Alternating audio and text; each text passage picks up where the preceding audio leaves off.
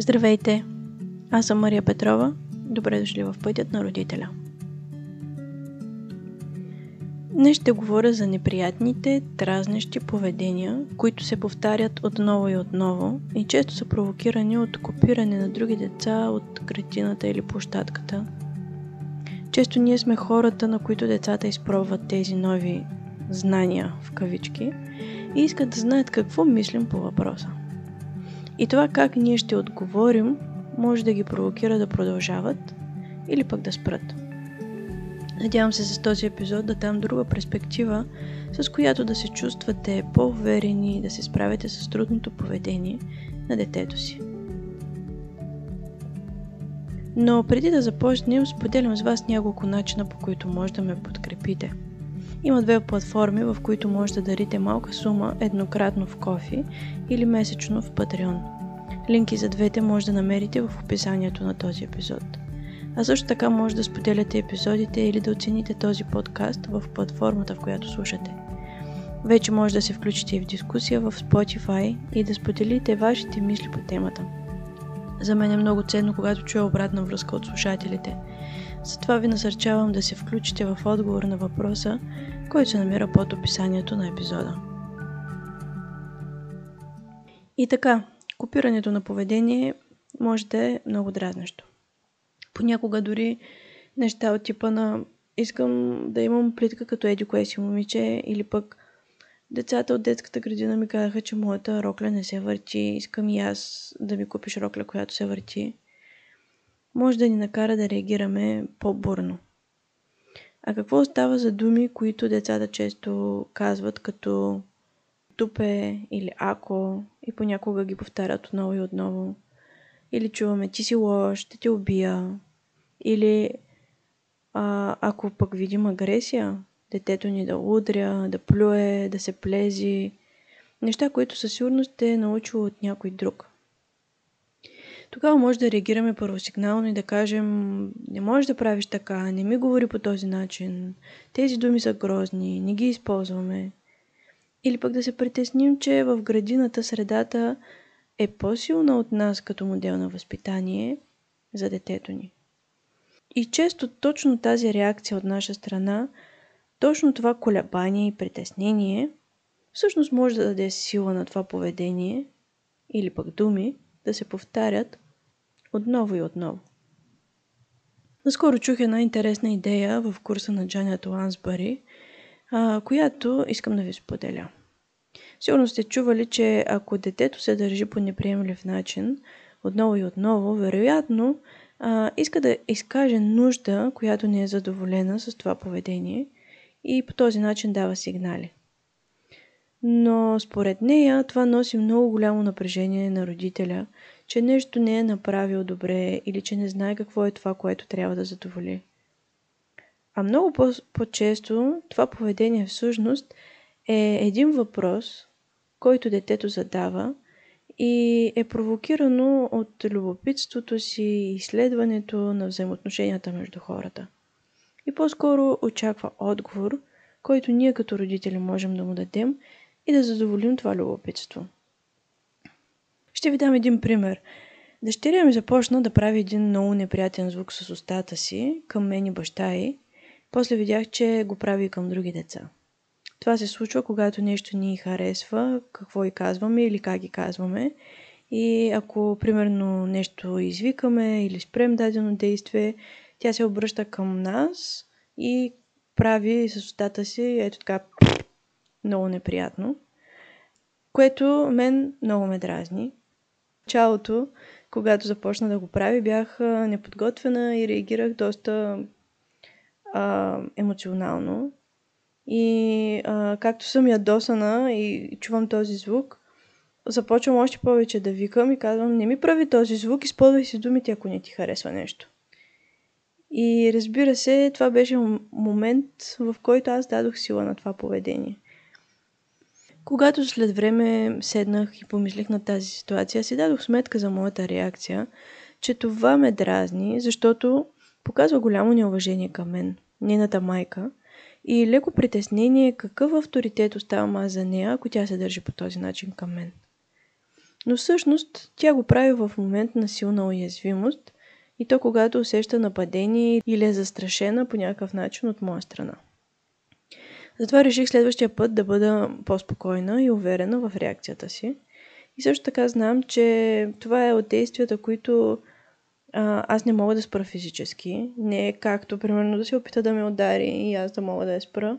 Това е нещо, което аз не мога да контролирам. Не мога да й хвана устата да спре да прави този звук. И когато това се случи, а, просто и казах, не ти харесва, че ти викнах сега. Аз исках да лягаш, а ти постоянно ставаш. И когато ти викнах с този звук, ти ми показваш, че не ти харесва, може би. Това ли е? Разбирам, но този звук не ми е приятен. Може ли да ми кажеш, ако нещо не ти харесва? И това определено помогна за намаляването на това поведение. Даже бях забравила за него, докато не видях на площадката друго дете, което го прави към дъщеря ми, и тя, разбира се, започна да му връща със същото. Отново бях подразнена, че ние вкъщи тък му го бяхме спряли, а сега отново е провокирано от някой друг. Но бързо се успокоих и отидох към тях с най-спокойната крачка и казах Хм, ако искате да правите това, може да се обърнете настрани, не един към друг. Това е интересно упражнение за уста, но не ви позволявам да го правите един към друг. И определено това не им беше много интересно и скоро смениха играта. А, и това ми дава на мен много силна увереност, че когато аз като родител покажа, че не съм притеснена от това, което се случва с дъщеря ми, дори да се случва отново на площадката с някой друго дете или в градината да се случва. И а, аз ще знам, че това е нещо временно и знам, че няма да е поведение, което ще иска отново и отново да го изследва. Защото когато в нас се надигне колебанието, притеснението, неминуемо ще реагираме по начин, който ще остави много въпроси в детето. Защо мама се дразни толкова много на това? Какво ни харесва? Или пък ако е нещо агресивно, защо не ме спира, когато удрям, след като казва, че това не е окей? Okay? И това дава импулс на детето да го прави отново и отново, за да намери отговорите на тези въпроси. А когато реагираме спокойно, упс, не мога да те оставя да удреш. Или, о, скъпа, искаш да имаш рокля като това момиче от градината? Сигурно е много красива. Просто обезоръжаваме противника.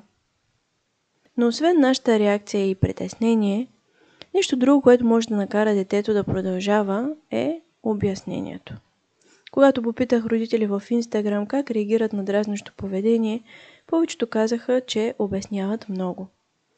Или игнорират. Но и двете неща могат да накарат детето да продължи. Децата са напълно наясно, че когато казват дупе, не е нещо, което е приемливо да се използва. И обикновено тестват вкъщи какво ще стане. И ако игнорираме и се правим, че не чуваме, това може да даде послание на детето, което не искаме и детето да не разбере нашата позиция. А пък ако се втурнем в обяснение, това не е правилно да се казва, някой може да се обиди, който го казва това, откъде го чу. Или особено ако става въпрос за, удрене. О, не можеш да удряш, това е лошо, нали знаеш, че трябва да кажеш. Другото дете удря, но то си, това не е окей. Не трябва да го удряш. И въобще, ако се втурнем да обясняваме всичко, което знаем за това неприемливо поведение, отново можем да дадем послание, което не искаме. Хм, колко много внимание обърна мама на това. И по този начин пак ще дадем сила на това поведение. Но ако реагираме минимално, спокойно, уверено, защото част от развитието на детето, особено в годините на детската градина, е свързана с имитиране и търсене на реакция на околните и обикновено няма нищо нередно или притеснително в това. Нищо друго, което може да се случва в детето, което да го запалва все повече и повече да търси това поведение, може да е и за да каже в момента нещо в моя свят не е както трябва. Това може да е голям преход, през който преминава семейството, или нещо ново, което се случва около детето. И по този начин детето показва, че има нужда от помощ. Това, което често помага в такива периоди е да даваме възможности за изразяване на негативните, негативните в кавички или трудните чувства, да помагаме на детето си да излее недоволство, тъга, яд, гняв и да ги приемем. В градината на дъщеря ми върви една тенденция децата да казват ще те убия. И разбира се, почти всички родители го чуха в домовете си.